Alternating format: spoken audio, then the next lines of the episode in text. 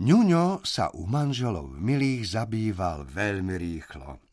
Chvíľami to dokonca vyzeralo, že tu býva odjak živa a celý byt vlastne patrí jemu.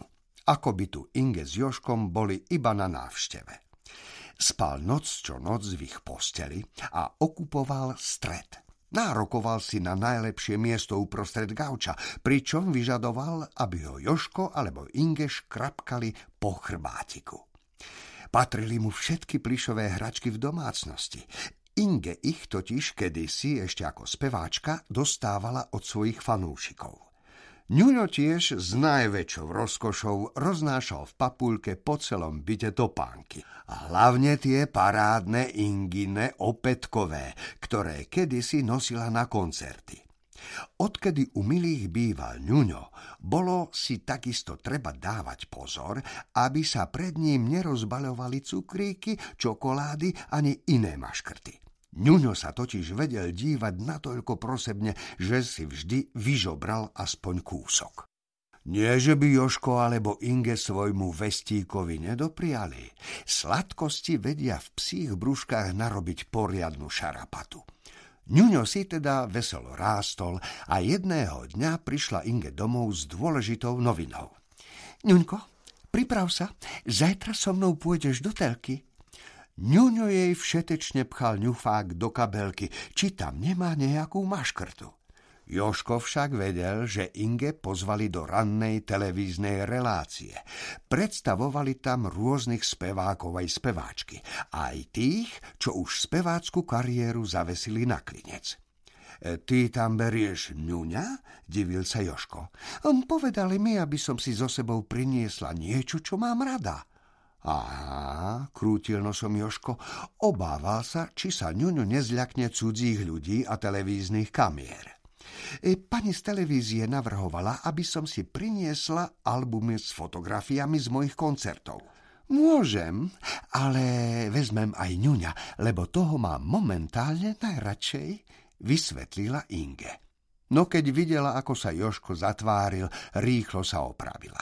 Samozrejme, najradšej mám teba, myslela som zo všetkých zvieratiek. No, ešte že tak, odľahlo Joškovi. Na druhý deň skoro ráno sa Inge vyfintila a učesala aj ňuňa. Na krk mu uviazala malú modrú šatku s bielými bodkami. Joško im zamával a obe televízne hviezdy nasadli do taxíka, ktorý ich odviezol až pred televízne štúdio. Tu už vládol čulý ruch. Vysielanie bolo v plnom prúde. Nech sa páči, pani milá, pomaly sa pripravte, vyzvala Inge asistentka a sklonila sa k ňuňovi. Jej, to je zlatý psík, ako sa volá? Ňuňo, povedala Inge a hrdo nastavila tvár pani maskérke, ktorá jej ešte narýchlo pudrovala tvár.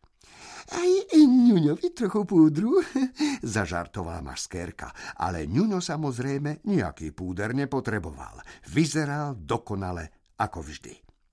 V zápäti Inge s ňuňom usadili do kresla v štúdiu a kým sa z iného kúta vysielala predpoveď počasia, prisadla si k ním moderátorka. Ideme, Ozval sa pokyn z réžie a moderátorka sa Inge opýtala, ako si spomína na svoju spevácku kariéru. Inge sa rozhovorila o tom, ako kedysi koncertovala a že možno ešte raz nahrá nejakú novú pesničku.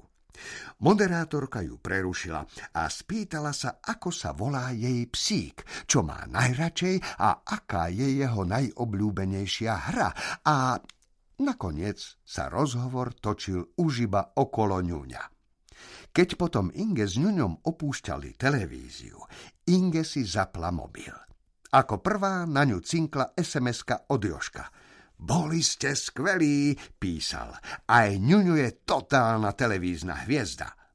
Postupne prichádzali aj ďalšie správy, v ktorých Inginy príbuzní a kamaráti chválili ňuňa a oceňovali, ako jej spôsobne sedel v náručí, ako múdro sa tváril a ako už iba čakali, že sa zapojí do rozhovoru.